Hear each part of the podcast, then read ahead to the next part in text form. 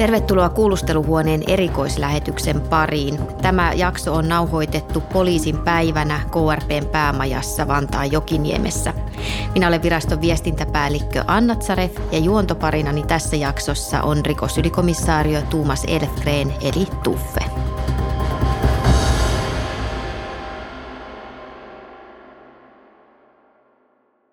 Tervetuloa takaisin keskusrikospoliisin kuulusteluhuone liveen.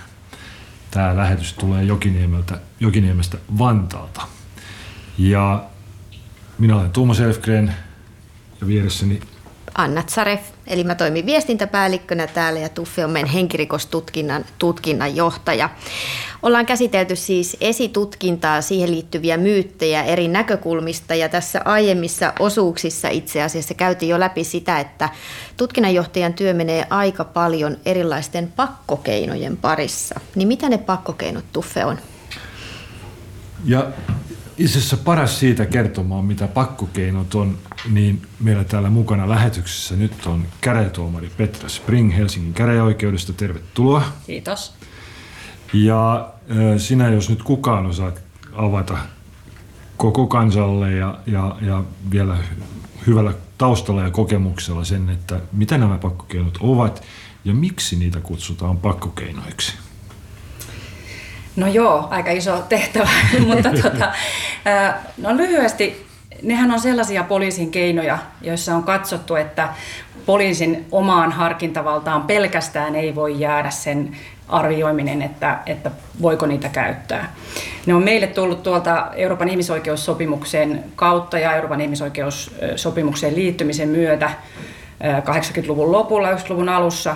Ja tuota, kysymys on siitä, että tiettyjä perusoikeuksia, ihmisen, ihmisen perusoikeuksia, kun, niihin, niin kun niitä loukataan, jos vallankäyttö ulottuu niihin, niin kuin esimerkiksi vapaus tai yksityisyys, niin sitten tarvitaan semmoinen kontrolloiva elementti, joka, joka sitten tota, varmistaa sen, että siellä varmasti on ne perusteet olemassa sen, sen tutkintakeinon tai, tai sen toimenpiteen tueksi ja sitten myöskin se, että ne on oikeassa suhteessa siihen, mitä tutkitaan tai mikä on se rikos, mikä epäily siellä on taustalla.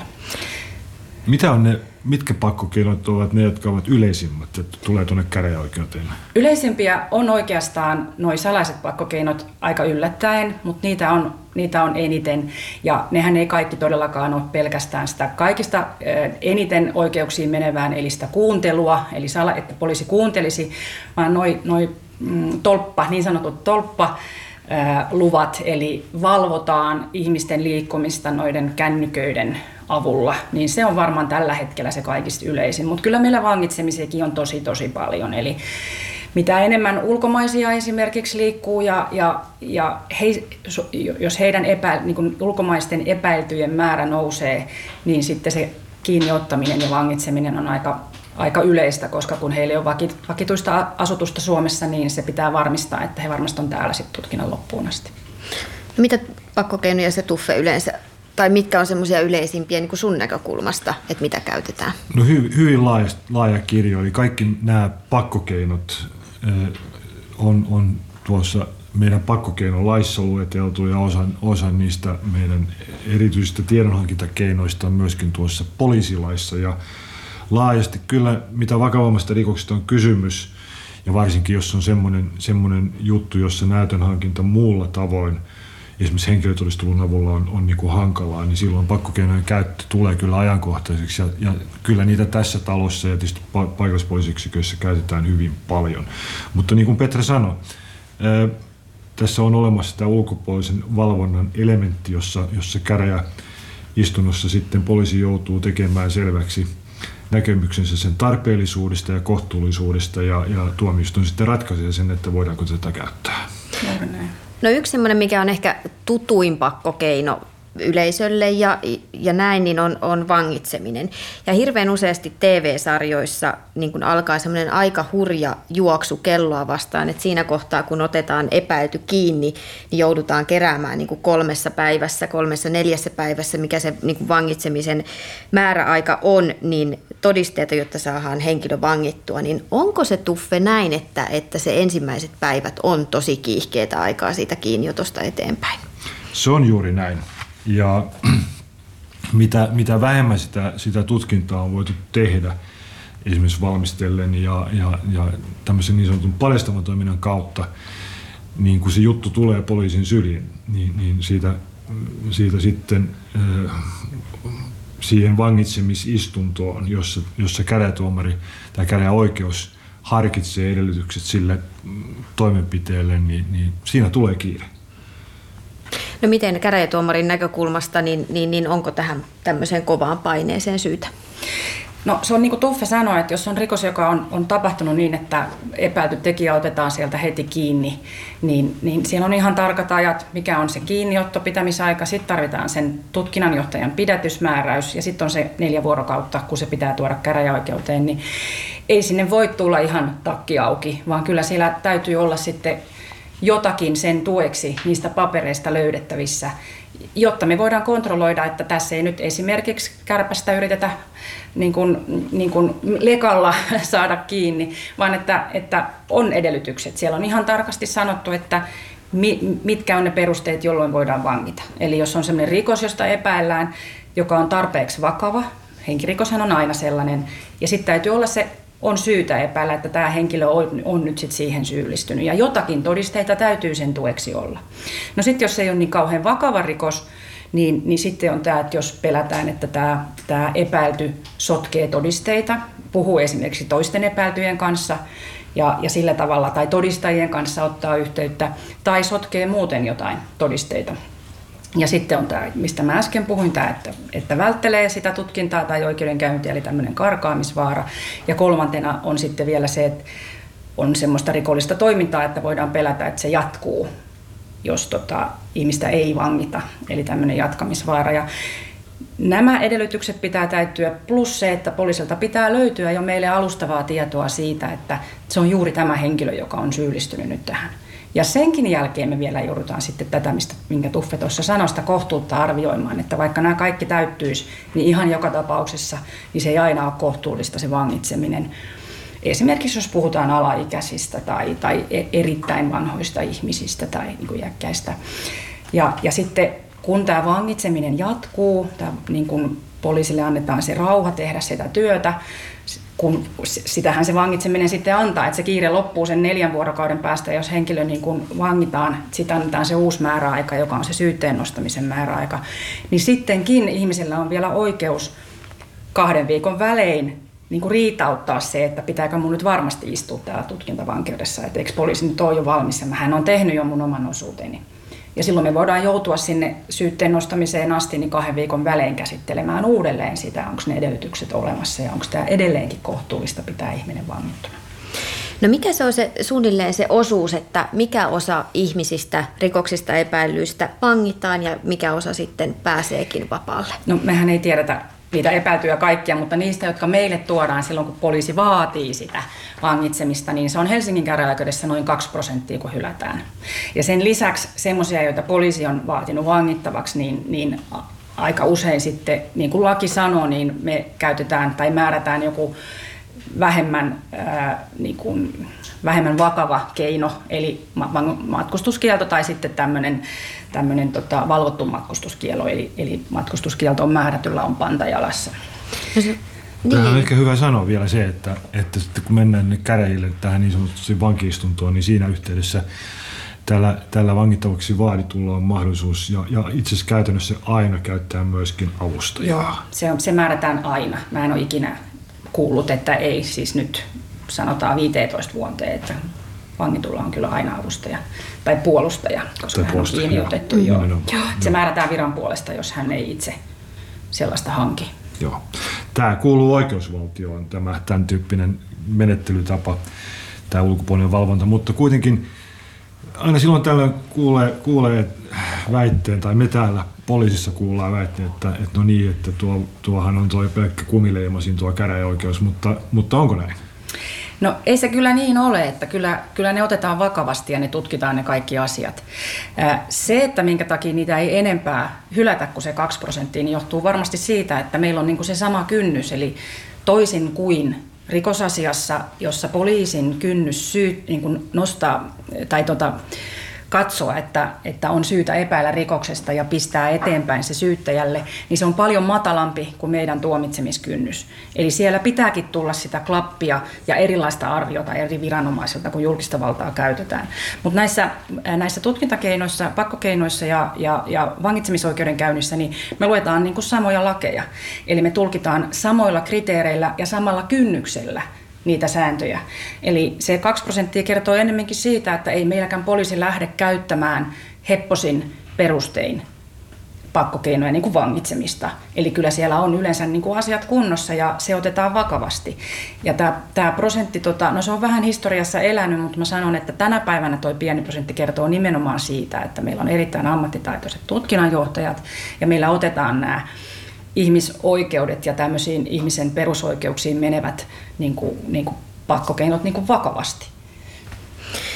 No sitten semmoisia salaisia pakka, pakkokeinoja, joista meillä puhutaan niin kuin salpa-juttuina, niin, niin esimerkiksi telekuuntelu on yksi tämmöinen mm. aika, niin kuin, ää, mikä saattaa olla rikosfiktiossakin pinnalla. Ja siinä ehkä sitten usein tulee semmoinen, että jos on oikein niin kuin vakava tilanne tai oikein raskas rikosepäily, niin kyllä sen telekuuntelun voi laittaa päälle sitten niin kuin vähän omalla päätöksellä ja, ja sen mukaan, että, että, että mitä mitä tavalla, minkälainen tilanne siinä on tarkoitus pelastaa, niin meneekö se näin? Niin, eli, eli kuunteleeko poliisi salaa puhelimia niin. kenenkään Milloin tietämättä. vaan, Milloin vaan. miten vaan. tuota, äh, mulla on pitkä historia poliisissa ja, ja tuota, tämä mahdollisuus kuunnella puhelimia tuli äh, vuonna 1989 lakiin. Ja ennen sitä sitä ei tehty. Ja, ja nyt se olisi täysin teknisesti mahdotonta, koska sen lisäksi, että, että täytyy kaikki nämä edellytykset täyttyä, josta Petra puhuu siitä, että, että, että nämä, nämä laissa sanotut edellytykset täyttyy ja, ja tuomio, tuomio, tuomari on tehnyt sen harkinnan sen tarpeellisuudesta ja sen tärkeydestä, niin, niin vasta siinä vaiheessa, kun tuomioistuin on sen päätöksensä kirjoittanut, niin, niin teleyritys, joka on kuitenkin se, joka teknisesti sen kytkennän tekee, niin, niin liikahtaa vasta silloin, kun silloin mustaa valkoisella. Eli mikään ohittaminen ei ole mahdollista. Ei, ei se, ja tämä puhelin, puhelimen kuunteleminen on muutenkin niin kuin todella järeä pakkokeino siinä mielessä, että siellä on laissa ihan tarkat kriteerit. Pitää olla aika vakava rikos, josta epäillään, että ei, ei, ei tuolla nyt ihan kenen tahansa tarvitse pelätä, että jos on ylinopeutta ajanut, että nyt siellä klikkaa kohta puhelimessa, että, että tota, se, se on kyllä järeä keino ja sen käyttö ei ole kovin yleistä. Että se on ihan säästetty niihin todella vakaviin, vakaviin henkirikoksiin tai ää, ammattirikollisuuteen, kyllä. mun ymmärtääkseni. Kyllä, kyllä ja sä puhut ihan tuossa alussa Petra näistä tolppatiedoista. Joo. Ja, ja se on ehkä todennäköisesti se, se yleisin Joo, niin sanottu salaisen pakkokeinon Joo. muoto. Ja siinä on kysymys siis siitä, että meillä on joku rikos tapahtunut vaikka paikkakunnalla A tietyssä kohtaa. Niin näillä tolppatiedoilla pystytään ehkä selvittämään sitä, että ketkä silloin sillä hetkellä on ollut paikalla, kun se rikos on tapahtunut. Mutta se siis myöskin edellyttää sen, että meillä on pohjana erityisen vakava rikos ja, ja että siihen toimenpiteeseen on tarve. No, miten sitten, tota, miten se on järjestetty, että jos rikostutkinnan kannalta on ihan valtava kiire näiden pakkokeinojen kanssa, salaisten pakkokeinojen kanssa, niin miten se käytännössä sitten varmistetaan, että se oikeuskäsittely aina on? Joo, meillä on 24-7 päivystys, että aina saa päivystäjän, päivystävän tuomarin kiinni, joka näitä voi määrätä. Mutta tota, sinänsä se, että niitä kauhean äkkiä käytettäisiin, niin sekin on ehkä yksi myytti. Eli, eli kyllä siellä yleensä on aina takana takana valmistelua ja ne, ja ne pystytään niin kuin jo niin kuin ennakoimaan. Ja esimerkiksi tolppatiedot, tiedot, nehän hankitaan aina jälkikäteen. Eli ne, ne tota, niissä ei ole sillä tavalla kiire. Mä luulen, että mä oon yhden kerran semmoisen kuulemisen joutunut niin kuin viikonloppuna järjestää sen takia, että oli odotettu maahan tulevaksi yhtä epäiltyä ihmiskaupan niin kuin tekijää. Ja, ja hän sitten tuli keskellä viikonloppua ja se piti saada niin kuin heti käyntiin siihen hotelliin, jos, johon hän oli majoittumassa. Että tämmöinen tieto oli saatu jostain ulkomailta, mutta et, mä en tiedä, Tuffe ehkä tietää tästä, tai tietää varmasti enemmänkin, mutta nehän on yleensä kyllä hyvin valmisteltuja. Ne on, ne on hyvin valmisteltuja ja tämä on myöskin mitä suurimmassa määrin kaikki nämä salaiset pakkokeinot on hyvin, hyvin paljon resurssia syövää toimintaa, että, että se kynnys niihin ryhtyä on korkea, koska, mm. koska mikä tahansa noista keinoista otetaan käyttöön, niin se vaatii henkilöstöä myöskin sitä sitten tekemään. Yleisöltä on tullut yksi kysymys liittyen, liittyen tähän asiaan, eli mihin kaikkiin poliisin tutkintakeinoihin tarvitaan käräjäoikeuden lupa? Ja nyt aika Muistan laaja mä... kysymys. no ei se nyt niin laaja ole, mutta mä mietin, että muistankohan mä kaikki. Että ehkä, ehkä tämä vangitseminen ja sitten nämä salaiset pakkokeinot, jotka on näitä televalvontakeinoja, mutta onko muita? Läpilaskutukseen ei tarvita. Ei, on paljon semmoisia poliisilaissa sanottuja tiedonhankintakeinoja, joissa riittää sitten sen tutkinnan johtajan ratkaisu ja päätös, mutta hänenkin joutuu, hänkin joutuu ne vähän tuomioistuin tavoin perustelemaan sitten ihan kirjallisestikin, mm. miten ne tehdään. Mutta se kirjo erilaisia, erilaisia pakkokeinoja, joita tuomioistuimissa käsitellään, on laaja. Kaikki löytyvät laista.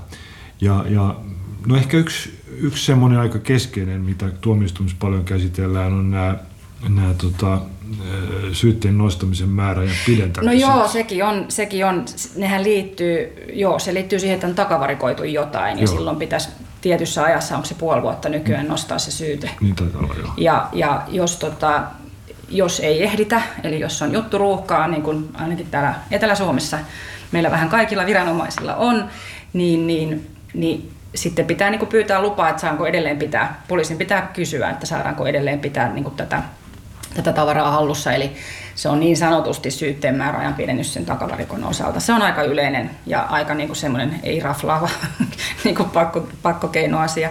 Mutta se, mitä voisi vois tuohon kysymykseen vielä lisätä, että mitä ihmiset, varmaan tämä on yksi myytti, kanssa luulee, niin Suomessa ei kotietsintään tarvita käräjäoikeuden lupaa. Et meillä on sellainen jälkikäteisvalvonta, että sitten kun se etsintä on tapahtunut ja, ja se, jonka koti on etsitty, niin, niin saa siitä tiedon, niin sitten on mahdollista niin kun, niin kun riitauttaa se tavallaan kannella käräjäoikeudelle, että onko kaikki nyt mennyt by the book. Et se on semmoinen, tota, tota noin, niin, mikä, mikä ei meillä ole etukäteislupaa vaativa niin kuin noissa jenkkisarjoissa. Sarjoista puheen ollen, niin, niin paljon on myöskin ihmisillä ajatuksia siitä tai ajattelet, että on meillä vallaa tämä sama sarjoista, tuttu, ulkomaisista sarjoista tuttu periaate, tämmöisen myrkytetyn puun hedelmä.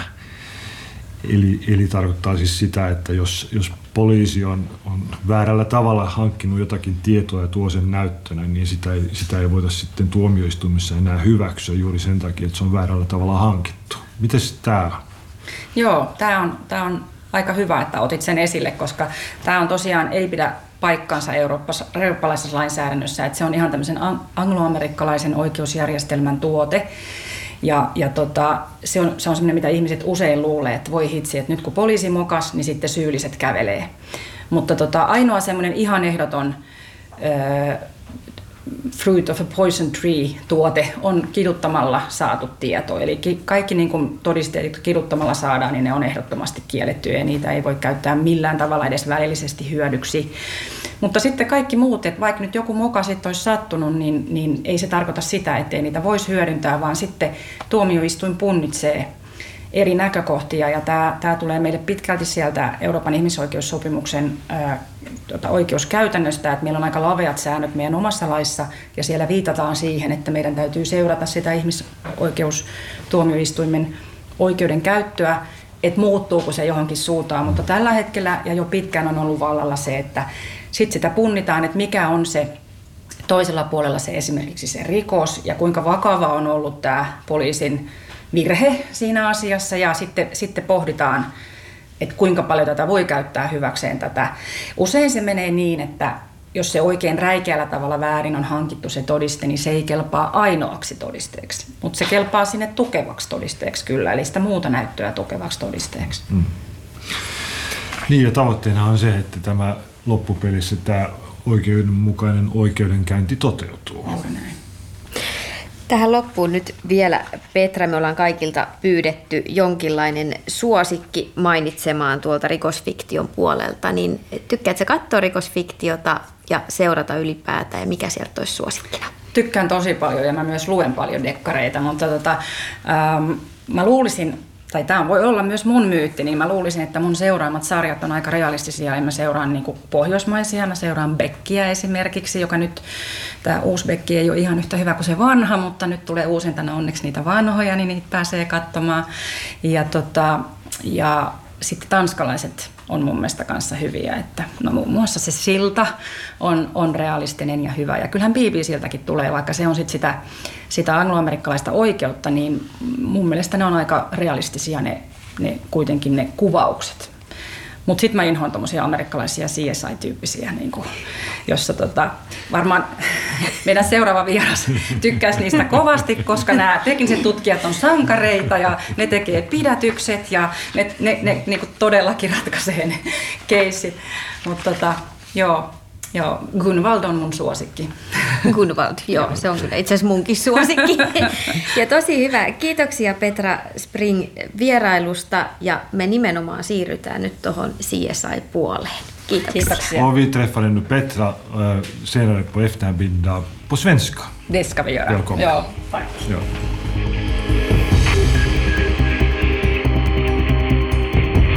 Kuulusteluhuone.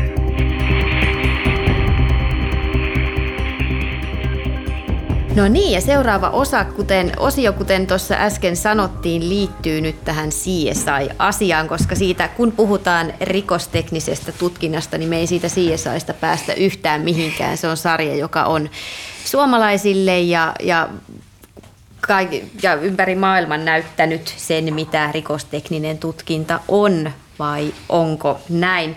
Ja meillä on Rebekka Puht, meidän rikoskemisti rikosteknisestä Labrasta täällä vieraana. Tervetuloa Rebekka. Kiitos, kiitos. Kiva olla täällä. Tervetuloa munkin puolesta. Rebekka, sulla on huikea tausta. Voisitko vähän siitä kertoa? No en mä nyt tiedä huikea, mutta tämmöinen niin kuin, ää, vähän kansainvälinen ehkä. Eli tosiaan ää, olen opiskellut tätä forensiikkaa tai rikosteknistä tutkimusta ihan, ihan kandista alkaen ja sitä, sitä tutkintoa ei, ei nykypäivänäkään voi kokonaan tehdä Suomessa. Et toki on, on yliopistossa tämmöisiä niin kuin aiheeseen liittyviä kursseja, mutta tota noin, niin Englantiin asti piti lähteä silloin, silloin ensin opiskelemaan tätä alaa. Ja sitten sieltä, sieltä tota noin, niin, kun mä valmistauduin, niin sitten mä pääsin tota noin, niin New Yorkiin John Jay College-nimiseen yliopistoon sitten tekemään maisterin tutkintoa ja väitöskirjaa. Niin, niin siellä olin sitten kahdeksan vuotta kaiken kaikkiaan. Opetin siinä vähän yliopistossa, kuten on tapana, jos, jos tekee väitöskirjaa ja sitten tein vähän juttuja siinä mun professorin konsulttifirmassa. Ja sitten kun mä valmistuin sieltä, niin kyllä katsoin, että olisiko Suomessa ollut jotain sopivia töitä, ja, ja tota noin, niin, mutta sitten mut rekrytoitiin tämmöiseen kehitysprojektiin Algeriassa. Ja, ja olin menossa sinne vuodeksi ja, ja seitsemän vuotta myöhemmin niin, niin, niin sain sen projektin siellä sitten valmiiksi. Ja, ja sitten osui, osui tämmöinen sopiva avoin paikka täällä, jota hain ja, ja minut sitten valittiinkin siihen. Oletko nyt sitten unelma-ammatissa oletko aina ihan pienestä lähtien ajatellut, että sä vielä joku kaunis päivä olet rikoskemisti? No en varmaan, ja mähän siis aloitin mun opiskelut ennen kuin CSI alkoi, niin silloin, silloin ehkä jossain kirjoissa oli jotain just, just siitä SKL Ruotsin laboratoriosta, jos ruotsin kielellä luki kirjoja, niin, niin se oli, se oli niin kuin luonnontieteet kiinnostivat ja joku normaali biologian tai meribiologian tai kemian työ ei oikein niin kuin tuntunut kiinnostavalta, niin ihan, ihan vaan niin kuin löysin niin kuin kurssikirjasta, että tämmöinenkin kurssi on olemassa. Ja sitten... Mistä sä teet väitöskirjan?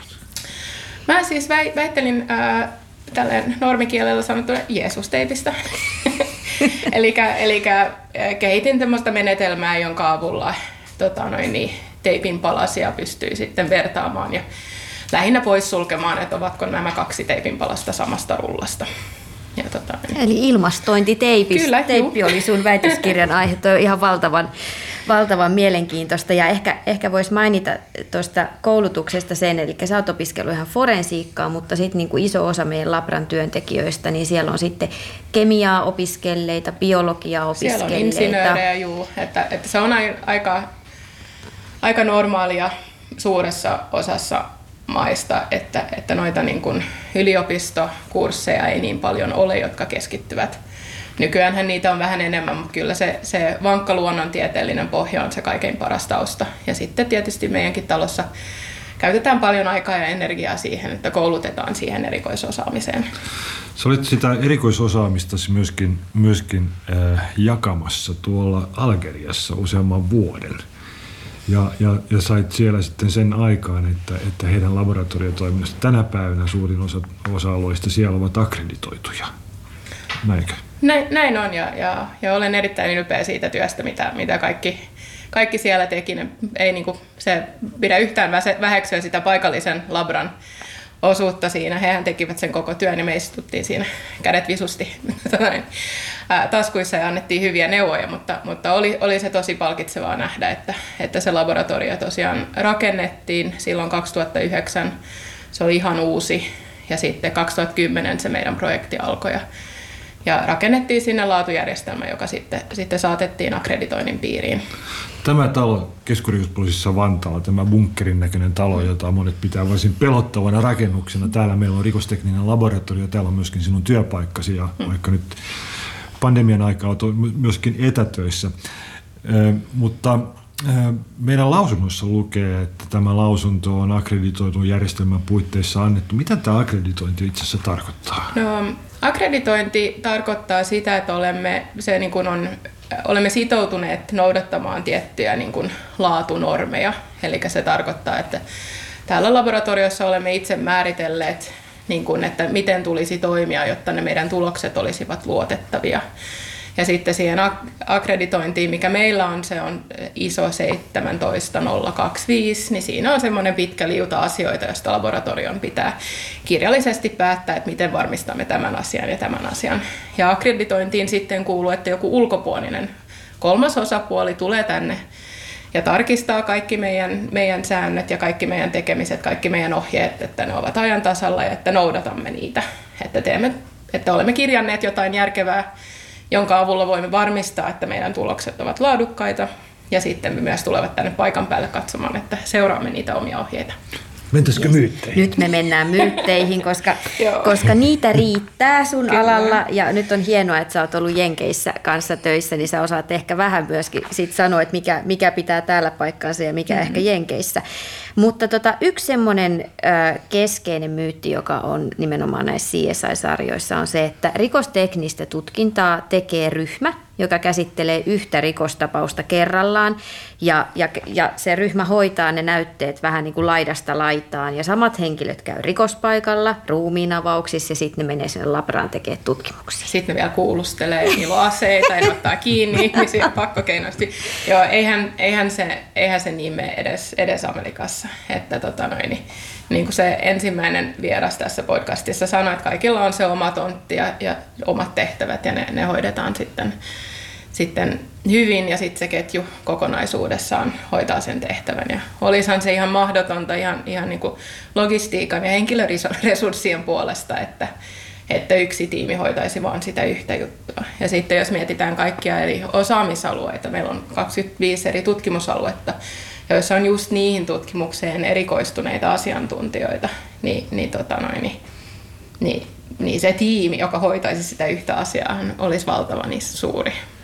Eli jos ajatellaan nyt niin prosessikuvauksen kannalta, niin ne henkilöt, ketkä on rikospaikalla, niin ketä he ovat? No rikospaikkoja hoitaa Suomessa nämä, nämä poliisin tekniset tutkijat, jos on vakavista rikoksista kyse. Sitten tämmöisiä niin kuin, ähm, perusluonteista taltiointia, niin, niin tosi kaikki, kaikki poliisit Suomessa saavat sen koulutukset, että, että, että jos on jostain pienemmästä näytteestä, jonka vaan niin pitää taltioida paikalla, niin he hoitavat sen, mutta nämä rikostekniset keskukset ovat ne, jotka osaavat parhaiten Suomessa taltioida ja heillä on se vankka osaaminen, että laboratoriosta hirveän harvoin menemme sinne kentälle. Tietysti on on osa-alueita, kuten palotekninen tutkimus, missä sitten on hyödyksi, että se meidänkin asiantuntija käy siellä kentällä, mutta suurimmaksi osaksi kyllä ne rikostekniset tutkimukset, tutkimuskeskukset hoitavat sen asian Suomessa ja hoitavat sen tosi mallikkaasti. Ja mitä sitten, kun ne on otettu sieltä rikospaikalta näytteet talteen, niin mitä sitten tapahtuu? Sitten me viedään sinne rikostekniseen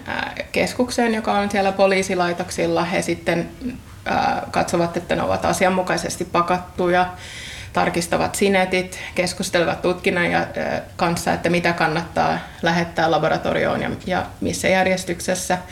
Tekevät muun muassa sormien jälkien esille hakua siellä, siellä tekniikassa, että, että meille ei tule niin kasapäin asioita, vaan siellä tekevät semmoisen arvioinnin, että mistä kannattaa, kannattaa alkaa. Ja toki sitten soittavat ja, ja neuvotellaan asioista yhdessä, jos, jos tarvitaan, mutta siellä on, siellä on aika vankka osaaminen sen asian suhteen. On, niin sitten jos ne tulee tänne, niin sitten ne lähtee eri, eri, eri tavallaan yksiköihin tutkittavaksi. Joo. Näytteet tulevat että... meille, meille sinetöitynä ja siinä on, siinä on kyljessä pyyntö, jossa, jossa sitten sanotaan, että minkälaisia tutkimuksia toivotaan ja, ja minkälaisiin kysymyksiin etsitään, etsitään vastauksia. Ja sen sitten pyydetyn tutkimuksen tai kysymyksen mukaan me sitten lähetellään niitä ympäri laboratoriota eri asiantuntijoille.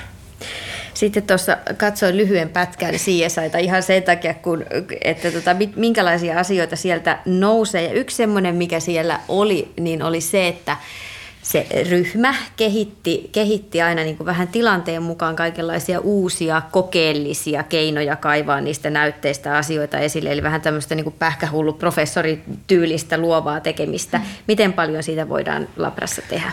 No, voidaan tehdä, mutta se on hirveän hallittua. Että ennen kuin sä voit, kyllähän sä voit keksiä jonkun pe- Pekka pelottoman jutun, mutta sitten sun pitää erittäin, erittäin tarkasti testata sitä ensin niin kuin muilla materiaaleilla kuin sillä yhdellä ainutlaatuisella rikospaikkanäytteellä. Että sun pitää sitten dokumentoida ja osoittaa, että tämä, sun hullu idea toimii sillä tavalla kuin mitä sä luulet, että se tulee toimimaan.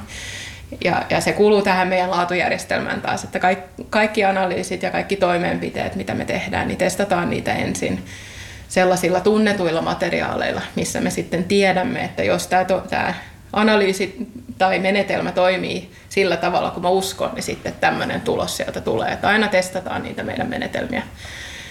Varmistetaan, että, varmistetaan, että ne toimii ennen kuin mitään näytettä kosketaan. Mitä sä kaiken kaikkiaan ajattelet niin kuin CSIsta ja, ja sitä seuranneista sarjoista? Mikä, mikä sun mielipide niistä on? Ää, jos mä oon ihan rehellinen, niin, niin, tota, niin en mä hirveän kauan pysty niitä katsomaan. Et, tota, noin, niin, kun mä opetin yliopistossa siellä, siellä ää, New Yorkissa, niin käytin muun muassa just aina semmoisen kahden kolmen minuutin klippejä ja tenteissä ja kysymys oli, että, että löydä kaikki virheet ja selitä minkä takia ne oli virheellisiä. Et, et siihenhän se oli vähän semmoinen niin kiva tehtävä, mutta tota, noin, niin, Toisaalta onhan se hyvä, että, että meidän ala on saanut hirveän paljon näkyvyyttä ja ihmiset on ehkä kiinnostuneita siitä alasta ja, ja tota noin, niin ehkä jonkin verran kanssa rahoitusta on tullut tutkimusohjelmiin sen perusteella, että tästä ollaan tietoisia, että, että tämmöinen ala on olemassa ja mitä kaikkea niin kuin meidän tutkimuksia voi hyödyntää. Meillä on tullut kiitettävästi yleisöltä kysymyksiä ja, ja itse asiassa tätä listan pituutta katsellessa, niin varmasti eniten kysymyksiä nimenomaan tuohon sun, sun osaamiseen ja ammattiin ja työnkuvaan liittyviä asioita. Ja, ja jos nyt nostan tästä heti kärkeen yhden, joka liittyy DNA-näytteisiin. Mm-hmm. Ja tässä kysytään näin, että säilytettekö kaikki otetut DNA-näytteet ja, ja tuota, sitten myydäänkö niitä näytteitä sitten jonnekin muualle, esimerkiksi terveydenhuoltoviranomaisille tai... Joo, ei, ei, ei todellakaan. Että, ää, Suomessahan on niin, että se näytteen niin kutsutusti omistaa se tutkinnanjohtaja, joka on vastuussa siitä, siitä tutkinnasta. Eli häneltä tulee kaikki, kaikki luvat tehdä jotain näytteelle. Ja, ja DNA-näytteissä on varmaan, varmaan niin kuin kaksi eri, eri tyyppiä. Yksi on sellainen, että se tutkinnanjohtaja sitten pyytää palauttamaan sen näytteen usein, jos on asianomaisille, asianomaisten omaisuutta tai jotain muuta, mikä halutaan sitten palauttaa sen mm. tutkimuksen jälkeen, jos se on vaan mahdollista tehdä niin kuin säilyttäen sen näytteen eheyden, niin, niin sitten me tehdään se meidän tutkimus, otetaan siitä se tarvittava näyte ja sitten palautetaan poliisille ne näytteet. Ja toinen vaihtoehto on sitten, että, että se näyte hävitetään meillä sitten niin kuin tietysti tietyn ajan jälkeen. Ja aika usein varsinkin DNAssa, niin sieltä teknisestä tutkimuskeskuksesta he tekevät sen näytteenoton. Eli meille tulee semmoinen pumpulipuikko. Hmm. Ja se sitten kuluu niissä tutkimuksissa, että, että sitten, sitten meille ei jää hirveän, hirveän paljon siitä enää, enää jäljellä. Ehkä on hyvä tässä yhteydessä vielä sanoa se, että, että silloin kun henkilö, joka on, on ö, niin sanotusti rekisteröidään rikokset, otetaan sormenjäljet, otetaan valokuva, niin häneltä otetaan myöskin DNA. Mm. Se DNAhan jää tänne meille pankkiin, se tieto. Kyllä juu. Ja, ja oikeastaan toi, mistä mä puhuin, oli niin kuin rikospaikkanäytteet, että jos on joku esine, että sitten henkilörekisterinäytteet ovat eri asia. Ne otetaan semmoiselle pienelle kortille, jossa on semmoista erikoispaperi, joka just takaa sen näytteen säilyvyyden. Ja, ja tota noin, niin meille tosiaan lähetetään näitä rekisterinäytteitä. Se rekisteriperusteen perusteleminen ja, ja dokumentointi on sitten poliisin vastuulla. Ja, ja me ajetaan rekisteriin, tulee sitten se numerosarja, joka on se DNA-tunniste, mutta säilytetään se kortti sitten semmoisessa arkistossa. Että esimerkiksi kun DNA-tekniikka sitten aina välillä otetaan uusia tämmöisiä analyysimenetelmiä käyttöön, niin jos se rekisterinäyte, joka meillä on rekisterissä, on vanha, niin sitten ajetaan ehkä se sama kortti sillä uudella, että meillä on vertailukelpoista asiaa. Anna, sulla on mielessä mitä kysymyksiä näistä yleisöltä tulleista? Joo, täältä voisi nyt muutamia poimia, niin kuin sanoit, niin näitä on tullut paljon, mutta tota, tämmöinen kysymys tuli, että onko teillä oma labra vai käytättekö ulkopuolista? No meillä, meillä on siis, vastaus on kyllä. meillä on, on täällä, täällä oma laboratorio, niin kuin mä mainitsin, 20, äh, vähän päälle 20 eri tutkimusaluetta. Teemme täällä, täällä vastaanotetaan yli 100 000 näytettä vuodessa ja teemme tutkimuksia ja lausuntoja. Mutta täälläkin on rajallinen määrä tutkimuksia, mitä voidaan tehdä ja rikospaikoilta voi löytyä vaikka mitä. Niin, tota noin, niin jos on sitten kyse tietyistä tutkimuksista, mitä meillä ei ole sitä, sitä osaamista tai, tai sitä rutiinia ja, ja joku ulkopuolinen laboratorio sitten toimittaa semmoisia palveluja, niin toki voimme myös alihankkia. Siinä on sitten tarkat speksit sen, sen alihankinnan laadunvalvonnan ja, ja näytteiden anonymisoinnin puolestakin. Tuli, tulee mieleen omalta uraltani tapaus vuosien takaa, jossa, jossa koivu DNAta tutkittiin ja vertailtiin. Se mm. oli tämmöinen tyypillinen näyte, joka lähetettiin talon ulkopuolella. Joo. Koivun DNAta. Koivun DNAta. Me emme ole täällä erikoistuneet koivun DNA.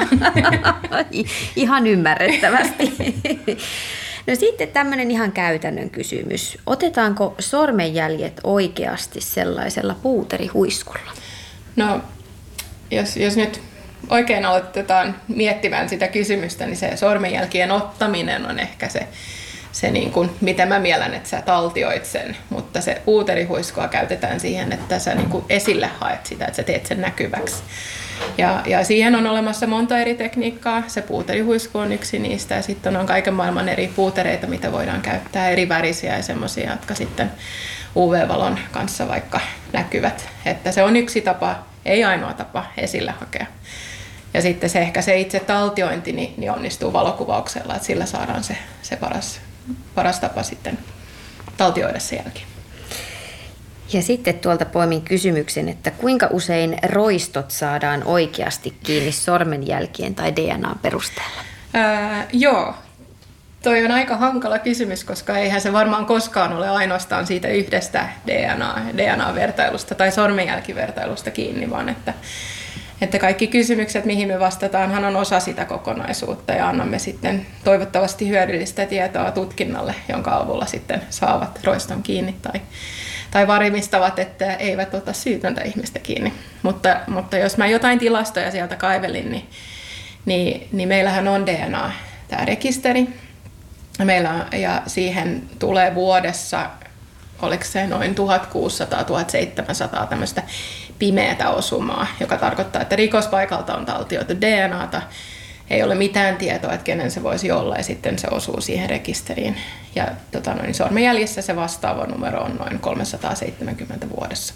Baltiaralla vähän vaihtelee aina. Tähän loppuu vielä se kysymys, mikä on kaikilta kysytty, eli kun sinä nyt et ehkä CSIta nosta suosikki rikosfiktioksi, niin onko sulla jotain sellaista, mitä sä seuraat, mikä olisi noussut suosikiksi? Ää, vaikea. Mä kyllä noita TV-sarjoja seuraan aika paljon, mutta siinä on pakko myöntää, että mitä vähemmän siellä on sitä rikosteknistä tutkimusta, niin sitä enemmän mä nautin niistä. Että siinä, siinä ehkä aika, aika usein sitten vähän, vähän tulee tota noin, niin Onko joku kirja, josta sä erityisesti pidät? Öö, noita kyllä ruotsalaisia dekkareita luen aika, aika, aika hyvin, niin kuin, niin kuin varsinkin kesäisin riippumatassa, niin on kiva seurata, että, että miten ne keksii, että se toinen puoli sitä prosessia toimii. Hyvä, kiitoksia kovasti Rebekka vierailusta. Kiitos ja. Rebecka ja välkommen ännu till vår svenska, svenska avsnitt. Ja, det ser jag fram emot, tack. Tack.